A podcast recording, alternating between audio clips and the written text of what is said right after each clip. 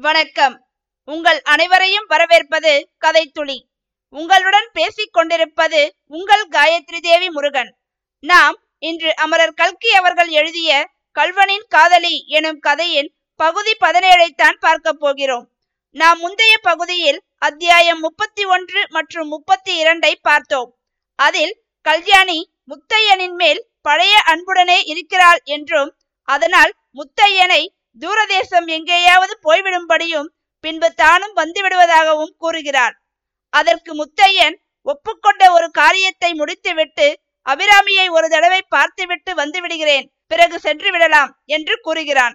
மேலும் தனது கூட்டாளிகளுடன் மோட்டார் வண்டியில் செல்லும் போது அங்கு போலீஸ்காரர்கள் வந்து விடுகிறார்கள் இரு தரப்பினர்களுக்கிடையே ஏற்பட்ட துப்பாக்கி சண்டையில் குண்டு ஒன்று மோட்டார் டயரில் பட்டு டயர் கிழிந்து வண்டி ஏரிக்குள் விழுந்து முழுகியது என்றும் அப்போது அதிர்ஷ்டவசமாக முத்தையன் தப்பித்து சென்னை செல்லும் ரயிலில் ஏறி விடுகிறான் என்றும் பார்த்தோம். இனி இந்த பகுதியில் சென்னை செல்லும் முத்தையன் சந்திக்கப் போவது யாது? அங்கு அபிராமியை காண்கிறானா? என்பதையெல்லாம் அமரர் கல்கி அவர்களின் எழுத்து நடைக்கு உயிர் கொடுத்து கதைக்குள் வாழ்வோமா?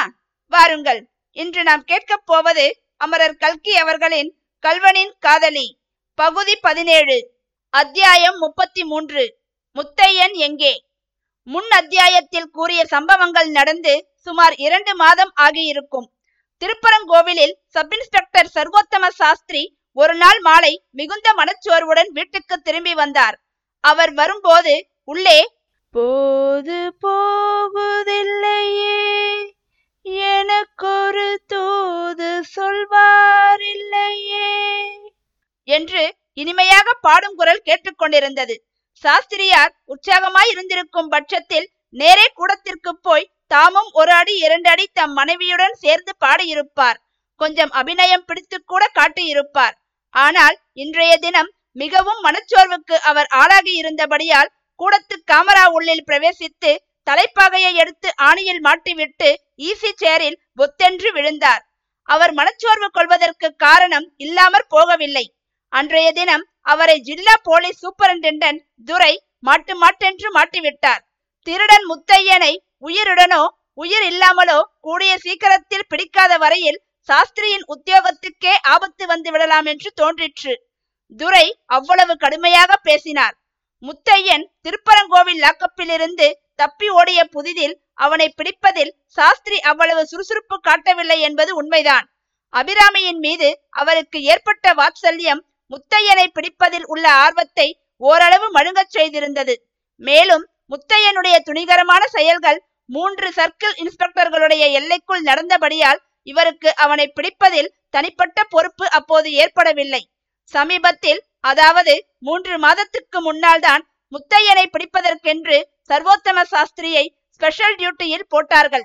இதில் இவருக்கு அவ்வளவு இஷ்டமில்லை என்றாலும் உத்தரவை மீற முடியாமல் ஒப்புக்கொண்டார். அவர் இந்த ஸ்பெஷல் டியூட்டியில் போடப்பட்டதிலிருந்து மிகவும் ஆச்சரியமாக களவுகளும் கொள்ளைகளும் நின்று போயின. சாஸ்திரி கொள்ளிடக்கரை படுகைகள் காடுகள் நாணல் காடுகள் எல்லாவற்றையும் ஒரு அடி இடம் கூட பாக்கி இல்லாமல் தேடிவிட்டார். கொள்ளிடத்து மணலையே சல்லடை போட்டு சலித்து விட்டார். ஆனாலும் பலனில்லை. ஒருவேளை அவன் கொள்ளிடத்து முதலைக்கு இரையாகி மாண்டு போனானோ என்று கூட சந்தேகப்படலானார். ஆனால் மேலதிகாரிகளுக்கு இந்த நம்பிக்கை ஏற்படவில்லை. ஏற்கனவே அவர்களுக்கு சாஸ்திரியின் மீது ஒருவாறு சந்தேகம் ஏற்பட்டிருந்தது. முத்தையனுடைய துணிகர திருட்டுகளுக்கு சாஸ்திரியும் உடந்தை என்பதாக அவர் மேல் மொட்டை விண்ணப்பங்கள் வந்திருந்தன. இதன் உண்மையை பரிசோதிப்பதற்காகவே ஜில்லா சூப்பரிண்டென்டென்ட் துரை சாஸ்திரியை இந்த ஸ்பெஷல் டியூட்டியில் போட்டார். அவர் வந்ததிலிருந்து முத்தையனுடைய ஆர்ப்பாட்டம் ஓய்ந்திருக்கவே துரைக்கும் சாஸ்திரியின் மேல் சந்தேகம் உண்டாயிற்று. இவர் எச்சரிக்கை செய்துதான் முத்தையனை ஜாக்கிரதையா இருக்க பண்ணிவிட்டார் என்று யூகிக்க இடமிருந்ததல்லவா? உண்மையில் சர்வோத்தம சாஸ்திரி இந்த மூன்று மாதமும் சும்மா இருக்கவில்லை. குறவன் சொக்கனையும் அவனுடைய ஆட்கள் மூன்று பேரையும் கைது செய்திருந்தார். முத்தையனுக்கு சாப்பாடு கொடுத்து கொண்டிருந்த அங்காடி கடைக்காரியையும் அவர் கைது செய்து விட்டார். இவர்கள் எல்லாம் இப்போது சப்ஜெயிலில் இருந்தனர். இவர்களிடம் துப்பு விசாரித்து முத்தையன் கொள்ளையடித்து வைத்திருந்த பணம் நகை இவற்றில் ஒரு பகுதியை கூட கைப்பற்றி விட்டார் ஆனால் முத்தையனை பற்றி மட்டும் அவர்களிடமிருந்து எவ்வித தகவல்களும் தெரிந்து கொள்ள முடியவில்லை. இன்று பகல் முழுவதும் அவர்களை பயத்தினாலும் நயத்தினாலும் மற்றும் போலீசார் வழக்கமாக கையாளும் முறைகளை கைக்கொண்டும் விசாரிப்பதில்தான் அவர் ஈடுபட்டிருந்தார். ஒன்றும் பிரயோஜனப்படவில்லை. அவர்களுக்கு ஏதாவது முத்தையனை பற்றி தெரிந்தால்தானே சொல்வார்கள். இதனால் மனச்சோர்வு அடைந்துதான் சர்வோத்தம சாஸ்திரி அவ்வளவு அலுப்புடன் அன்று வீடு திரும்பி வந்து ஈசி சேரில் படுத்துக்கொண்டது. படுத்துக்கொண்ட சற்று நேரத்திற்கெல்லாம் அன்று வந்த தினசரி பத்திரிகையை எடுத்து புரட்டினார். அதில் வெளியாகி இருந்த ஒரு செய்தியின் தலைப்பை பார்த்ததும் சற்றென்று நிமிர்ந்து உட்கார்ந்து அதை கவனமாய் படிக்கத் தொடங்கினார். அந்த செய்தி வருமாறு. மதுரை ஒரிஜினல் மீனாட்சி சுந்தரேஸ்வரர் நாடக கம்பெனியின் சங்கீத சதாரம் என்னும் நாடகம் இந்நகரில் சென்ற ஒரு மாதமாய் தினந்தோறும் மேற்படி தியேட்டரில் நடந்து வந்த போதிலும் இன்னும் அபரிமிதமான கூட்டத்தை கவர்ந்து வருகிறது. பிரசித்தி பெற்ற மைசூர் குப்பி கம்பெனியாரை கூட இந்த கம்பெனியார் மிஞ்சி விட்டார்கள் என்று சொல்லலாம். இந்த நாடகத்தில் திருடனாக நடிப்பவர் சென்னை வாசிகளின் உள்ளத்தை கொள்ளை கொண்டு விட்டார் என்று சொல்வது மிகையாகாது. உண்மையில் சதாரம் அத்திருடன் மீது காதல் கொள்ளவில்லை என்பது நம்பத்தகாத ஆச்சரியமாகவே இருக்கிறது. நாடக மேடையில் இவர் நடிக்கும் போது அசல் திருடனாகவே தோன்றுகிறாரே தவிர திருடன் வேஷம் போட்டு நடிக்கிறார் என்பதே சபையோருக்கு ஞாபகம் இருப்பதில்லை. இந்த செய்தியை படித்து வரும்போது சப் இன்ஸ்பெக்டரின் முகத்தில் பெரிதும் பரபரப்பு காணப்பட்டது. படித்து முடித்த பின் சுமார் ஐந்து நிமிஷ நேரம் அவர் ஆழ்ந்த யோசனையில் இருந்தார். பிறகு அவசரமாய் மீனாட்சி மீனாட்சி இங்கே வா என்று அலறினார். அவருடைய மனைவி பாடிக்கொண்டிருந்த பாட்டை அப்படியே அந்தரத்தில் நிறுத்திவிட்டு ஓடி வந்தாள். என்ன என்ன? திருடன் பிடிப்பட்டானா என்று கேட்டுக்கொண்டே வந்தாள். சாஸ்திரி மறுபடியும் பத்திரிகையில் ஆழ்ந்தவராய் திருடனும் இல்லை பிடிபடவும் இல்லை நீ சுருக்கா இரண்டு சட்டையிலே ஒரு பெட்டியை வச்சு கொண்டு வா என்றார். அப்படியே ஆகட்டும் நான் சட்டையிலே பெட்டியை வச்சு கொண்டு வந்தால் நீங்கள் செருப்பிலே காலை போட்டுண்டு கண்ணாடியிலே மூக்கை போட்டுண்டு எவ்விடத்துக்கு பயணப்பட போறையல் சொன்னால் தேவலை. ஓஹோ அது தெரியாதா? பட்டணத்திலே யாரோ திருடனுக்கு கல்யாணம் என்று சொன்னாயே அதற்கு போகிறதற்காகத்தான். எங்கள் அக்காளுக்கு வரப்போகிற மாப்பிள்ளையை இப்படி நீங்கள் திருடன் என்று சொன்ன செய்தி தெரிந்தால் அவள் உங்களை லேசில் விடமாட்டாள். போனால் போகட்டும். உங்களை எப்படியும் கல்யாணத்துக்கு அழைச்சிண்டு போகிறதென்று தீர்மானம் பண்ணி முட்டையெல்லாம் கட்டி வைத்து விட்டேன். சாப்பிட்டு விட்டு கிளம்ப வேண்டியதுதான். ஆனால் ஒரு சமாச்சாரம். வண்டியிலே நீங்கள் ஏறிக்கொண்டு வர வேண்டுமே தவிர வண்டிதான் என்மேல் ஏறிண்டு வரணும் என்று பிடிவாதம் பிடிக்க கூடாது. மீனாட்சி நீ மகா கெட்டிக்காரி. உன் சாமர்த்தியத்துக்கு திருடப் போக வேண்டியதுதான். ஆமாம் திருடனை பிடிக்கத்தான் யோகியதை இல்லை. திருடவாவது போகலாம். சீக்கிரம் கிளம்புங்கள். இப்படியாக இந்த குதூகலம் நிறைந்த தம்பதிகள் சென்னைக்கு பிரயாணமானார்கள். அத்தியாயம் முப்பத்தி நான்கு சங்கீத சதாரம். சென்னை பட்டணத்தில் சர்வோத்தம சாஸ்திரியின் மைத்துணி பெண்ணுக்கு கல்யாணம் நடந்து முடிந்தது. ஒரு நாள் கல்யாணம்தான். அன்றிரவு சாஸ்திரி அவசர அவசரமாக சாப்பிட்டு விட்டு வெளிக்கிளம்பினார் வழியில் ஒரு டிராம் வண்டி மின்சார விளக்குகளால் ஜெகஜோதியாக அலங்கரிக்கப்பட்டு ஒளிமயமான நாடக விளம்பரத்துடன் போய்க் கொண்டிருப்பதை அவர் பார்த்தார். சங்கீத சதாரம் எங்களுடைய புதிய நட்சத்திர நடிகரை திருடன் பார்ட்டில் கண்டுகளியுங்கள் என்று அந்த மின்சார ஜோதி விளம்பரம் பிரகாசப்படுத்தி கொண்டு போயிற்று. நாடக கொட்டகைக்கு அவர் போய் சேர்ந்த போது அங்கே ஏராளமான கூட்டம் நின்று கொண்டிருக்க கண்டார். ஜனங்கள் டிக்கெட் வாங்குவதற்கு நான் முந்தி நீ முந்தி என்று பிரமாதமான சண்டை போட்டுக் கொண்டிருந்தார்கள். போலீஸ்காரர்கள் சிலர் கையில் குண்டாந்தடிகளுடன் கூட்டத்தை சமாளிக்கும் வேலையில் ஈடுபட்டிருந்தார்கள். சற்று நேரத்துக்கெல்லாம் சீட் காலி இல்லை என்று நோட்டீஸ் போடப்பட்டது. அநேகம் பேர் ஏமாற்றத்துடன் திரும்பிச் சென்றார்கள். இந்த வேடிக்கையை சற்று நேரம் பார்த்து கொண்டிருந்து விட்டு சப் இன்ஸ்பெக்டர் கொட்டகைக்குள் சென்று தாம் ஏற்கனவே ரிசர்வ் செய்திருந்த இடத்தில் உட்கார்ந்தார். ஆரம்பத்தில் எல்லாம் நாடகம் ரொம்பவும் சாதாரணமாய் இருந்தது. இதை பார்ப்பதற்குத்தானா இவ்வளவு ஜனங்கள் மண்டையை உடைத்துக் கொள்கிறார்கள் என்று அவர் ஆச்சரியப்பட்டார். நாடகத்தில் திருடன் வரும் கட்டம் வந்ததும் அவருக்கு மற்ற ஞாபகமெல்லாம் போய்விட்டது. தான் துரத்தி வந்த முயலை கொஞ்ச தூரத்தில் கண்டதும் ஒரு வேட்டை நாய்க்கு எத்தகைய பரபரப்பு உண்டாகுமோ அத்தகைய பரபரப்பு அவருக்கு உண்டாயிற்று. ஆனால் அந்த முயலை போய் பிடிக்க முடியாமல் நடுவில் மிகவும் உயரமான ஒரு வேலி தடுத்து கொண்டிருந்தால் அந்த வேட்டை நாய் எப்படி துடிதுடிக்கும் அப்படி துடித்தார் சர்வோத்தம சாஸ்திரி இந்த திருடன் வேஷக்காரன் தான் முத்தையன் என்று அவருடைய உள்ளுணர்வு சொல்லிற்று. ஆனால் அதை ஊர்ஜிதம் செய்து கொள்வதற்கு அவருக்கு வழி எதுவும் புலப்படவில்லை. முத்தையனை கண்டுபிடிப்பதில் அவருக்கு ஏற்கனவே இருந்த இடையூறு இதுதான். அவர் முத்தையனை பார்த்தது கிடையாது. அங்க அடையாளங்களை கொண்டு ஓரளவு யூகிக்கலாம். நிச்சயமாய் எப்படி சொல்ல முடியும்? முத்தையனை கைது செய்து லாக்கப்பில் அடைத்த இரண்டு போலீஸ்காரர்களும் அன்று அஜாக்கிரதையாய் இருந்து அவனை தப்பித்துக் கொண்டு போக விட்டதற்காக டிஸ்மிஸ் செய்யப்பட்டிருந்தார்கள். இது சாஸ்திரிக்கு சம்மதமில்லை. அவர்கள்தான் முத்தையனை பார்த்திருக்கிறார்களாதலால் அவனை பிடிப்பதில் அவர்களுடைய உதவி மிகவும் உபயோகமாய் இருக்கும் என்று அவர் கருதினார். ஆதலின் அவர் டிஸ்மிஸ் செய்யப்பட்ட பிறகும் கூட அவர்களை அவர் உபயோகப்படுத்தி வந்தார். அவர்களுடைய முயற்சியினால் திருடன் பிடிப்பட்டால் மறுபடியும் உத்தியோகம் வாங்கி தருவதாகவும் வாக்களித்திருந்தார். அந்த இரண்டு சப் இன்ஸ்பெக்டர்களில் ஒருவன் இரண்டு வாரத்துக்கு முன் சென்னைக்கு வந்திருந்தான். சென்னையில் இருந்த அவனுடைய மைத்துனன் வேலை தேடி தருவதாக சொன்னதன் பேரில் அவன் வந்தான்.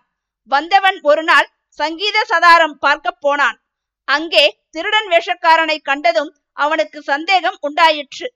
முத்தையன் மாதிரி அல்லவா இருக்கிறான்? என்று நினைத்தான். நினைக்க நினைக்க சந்தேகம் உறுதிப்பட்டது. உடனே திருப்பரங்கோயிலுக்கு திரும்பிச் சென்று சாஸ்திரியிடம் தன்னுடைய சந்தேகத்தை தெரியப்படுத்தினான். சாஸ்திரி முதலில் பு பு என்றார். துளிக்கூட நம்பிக்கை இல்லாமல் சிரித்து பரிகாசம் செய்தார். திருடனை பிடிக்க உன்னைத்தான் அனுப்ப வேண்டும் என்றார். ஆனால் அவர் மனத்திலும் எப்படியோ சந்தேகத்தின் விதை போட்டாய்விட்டது.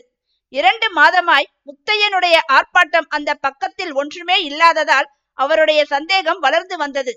ஆனால் இத்தகைய ஆதாரமற்ற சிரிப்புக்கிடமான சந்தேகத்தின் மேல் என்ன நடவடிக்கை எடுக்க முடியும்? மைத்துணி பெண்ணின் கல்யாணத்தை வியாஜமாக வைத்துக்கொண்டு தாமே ஒருமுறை சென்னைக்கு போய் பார்த்துவிட்டு வரலாமா என்று ஒரு யோசனை தோன்றிற்று. இப்படி அவருடைய மனத்திலே உள்ளுணர்ச்சிக்கும் புத்திக்கும் போராட்டம் நடந்து கொண்டிருந்த சமயத்திலேதான் மேற்படி பத்திரிகை செய்தியை அவர் பார்த்தார். சரி சரி இதை போய் பார்த்துவிட்டு வந்தாலொழிய மனத்தில் அமைதி ஏற்படாது. வேறு எந்த வேலையிலும் மனம் செல்லாது என்று தீர்மானித்துதான் அவர் சென்னைக்கு கிளம்பி வந்தது. நாடக மேடையில் திருடன் வந்ததிலிருந்து அவருடைய தவிப்பு நிமிஷத்துக்கு நிமிஷம் அதிகமாகிக் கொண்டிருந்தது. சில சமயம் நாம் எதையோ ஞாபகப்படுத்திக் கொள்ள விரும்புகிறோம். இதோ ஞாபகம் வந்துவிட்டது போல் தோன்றுகிறது. ஆனாலும் வருவதில்லை. ரொம்பவும் தெரிந்த விஷயம். தெளிவான சங்கதி. சந்தேகமே இல்லாத செய்தி. ஆனால் அதென்ன? நெஞ்சாங்குழியில் இருக்கிறது. நினைவுக்கு வரமாட்டேன் என்கிறதே. இப்படி எத்தனையோ தடவைகளில் நாம் தவித்திருக்கிறோம் அல்லவா? சர்வோத்தம சாஸ்திரி இப்போது அந்த நிலைமையில்தான் இருந்தார். இவன் முத்தையன் தான். ஆனால் அதை நிச்சயம் செய்வது எப்படி? ஏதோ ஒரு வழி இருக்கிறது. ஆனால் அது என்ன? சாஸ்திரி தலையை சொரிந்து கொண்டார்.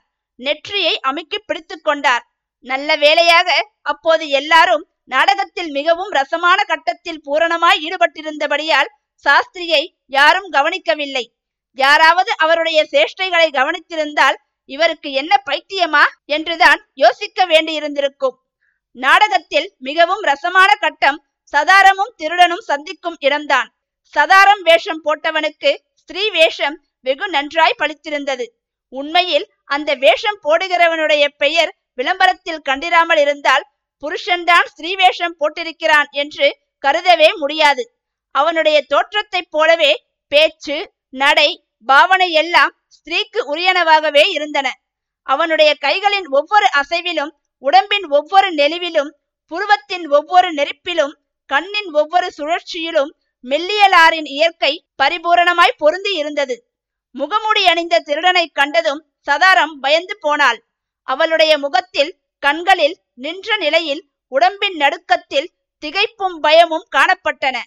அப்போது அவளை பார்த்த யாருக்கும் புலியை கண்டு வெருண்டு நிற்கும் பெண்மானின் தோற்றம் உடனே ஞாபகம் வராமற் போகாது.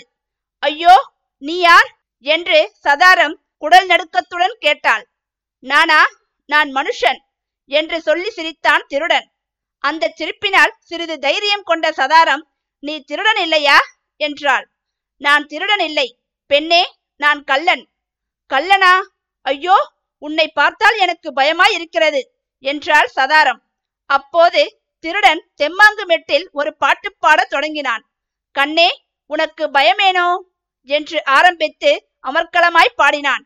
தன்னுடைய குல பரம்பரையின் பெருமையை எல்லாம் அவன் எடுத்துச் சொன்னான். தன்னுடைய குலத்தின் ஆதி புருஷன் கிருஷ்ணன் என்னும் கல்லன் என்று கர்வத்துடன் கூறினான். அப்பேற்பட்ட கள்ளர் பரம்பரையில் வந்த வீரக்கல்லன் நான். உனக்கு கள்ள புருஷனாய் வைத்திருக்கிறேன் என்று பாட்டை முடித்தான். அப்படி பாட்டை முடிக்கும் போது தன்னுடைய முகமூடியை சற்று அவன் விளக்கி சொந்த முகத்தை காட்டினான். அப்போது சதாரம் ஆஹ்! என்று கூவி மூச்சையடைந்து கீழே விழுந்தாள். ஆனால் சபையோர் எல்லாரும் அச்சமயம் பிரமாதமான குதூகலம் அடைந்து கைத்தட்டி ஆர்ப்பரித்தார்கள். அநேகர் ஒன்ஸ் மோர் என்று கத்தினார்கள். அவன் திருடனாகையால் முகமூடிக்கு பின்னால் பயங்கரமான முகம் இருக்க வேண்டும் என்று எதிர்பார்த்தவர்களுக்கு களை சொட்டிய முத்தையனுடைய அழகான முகத்தை கண்டதும் அவ்வளவு உற்சாகம் உண்டாயிற்று. அச்சமயம் சர்வோத்தம சாஸ்திரியின் முகம் கூட பிரகாசம் அடைந்தது. ஆனால் அதற்கு காரணம் மட்டும் வேறு. திருடனுடைய முகமூடி விலகிய அதே சமயத்தில் சாஸ்திரி தம்முடைய சந்தேகத்தை நிவர்த்தி செய்து கொள்ள ஒரு வழி கண்டுபிடித்து விட்டார். அபிராமி அபிராமி என்று அவருடைய வாய் அவரை அறியாமலே முணுமுணுத்துக் கொண்டிருந்தது. சர்வோத்தம சாஸ்திரி முத்தையனை பிடித்து விடுகிறாரா?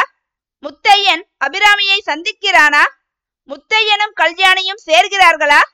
என்பதற்கெல்லாம் விடை தெரிய வேண்டுமென்றால் நீங்கள் இந்த கதையை தொடர்ந்து கேட்க வேண்டும். நாம் கூடிய விரைவில் பகுதி பதினெட்டில் சந்திக்கலாம். அதுவரை உங்களிடமிருந்து விடை பெறுவது உங்கள் காயத்ரி தேவி முருகன். நன்றி வணக்கம்.